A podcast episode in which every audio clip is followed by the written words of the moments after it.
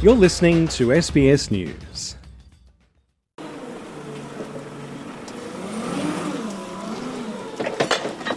People might just be returning from a New Year holiday period, but here in Western Sydney, work is in full swing. The heat in this warehouse is stifling hot, and it doesn't take long for those inside to begin to sweat. If there's any discomfort in these volunteers, they're not showing it. They're eagerly packing non perishable food into parcels to be distributed on the weekend. Among them is President of Turbans for Australia, Amar Singh.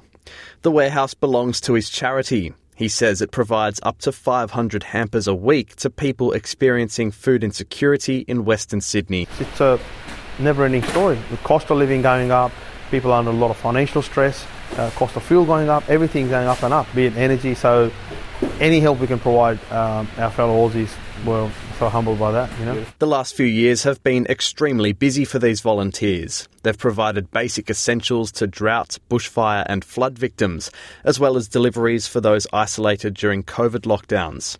Mr. Singh says his charity is there to serve people from all backgrounds, and his volunteers come from all walks of life too. We have people from the Indian background, we've got the Aussies, we've got the Lebanese, we've got the Italians, we've got the Asians. Everyone comes in together because with one purpose to help.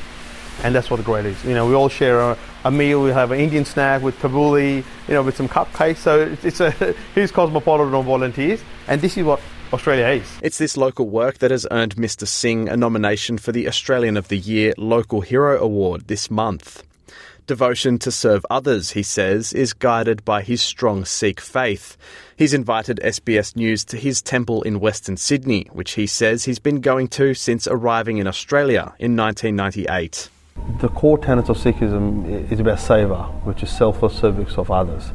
So Turbans, what, what we do is servicing the whole society without any race discrimination or religion. So that's what it comes from, yeah. Walking outside his high school in the southwest suburb of Campbelltown, Mr. Singh says he has a strong emotional attachment to where he arrived in Australia as a 15 year old. Like many migrants, starting here as a new student was a challenge. It was something he overcame with volunteering. His message ahead of the Australian of the Year Awards is to find easier pathways for migrants. I think I want to put the migrant story forward about how the struggles are and how it takes you years and years to settle down you know, starting life out of a suitcase, it, it, it's a big journey. And people have to park a lot of dream, dreams and aspirations to the side uh, to just put food on the table for their families. So it's, it's a huge um, contribution to the society, but also a huge sacrifice on their family and their own personal ambitions. He says many migrants arrive with high level qualifications only to be forced to take up unskilled work. They wouldn't get looked upon the same roles here because they don't have local experience and although they might have the, the, the, degrees and qualifications, but then they have to go back and reassess them in the Australian system. So a lot of that takes time and, and money as well.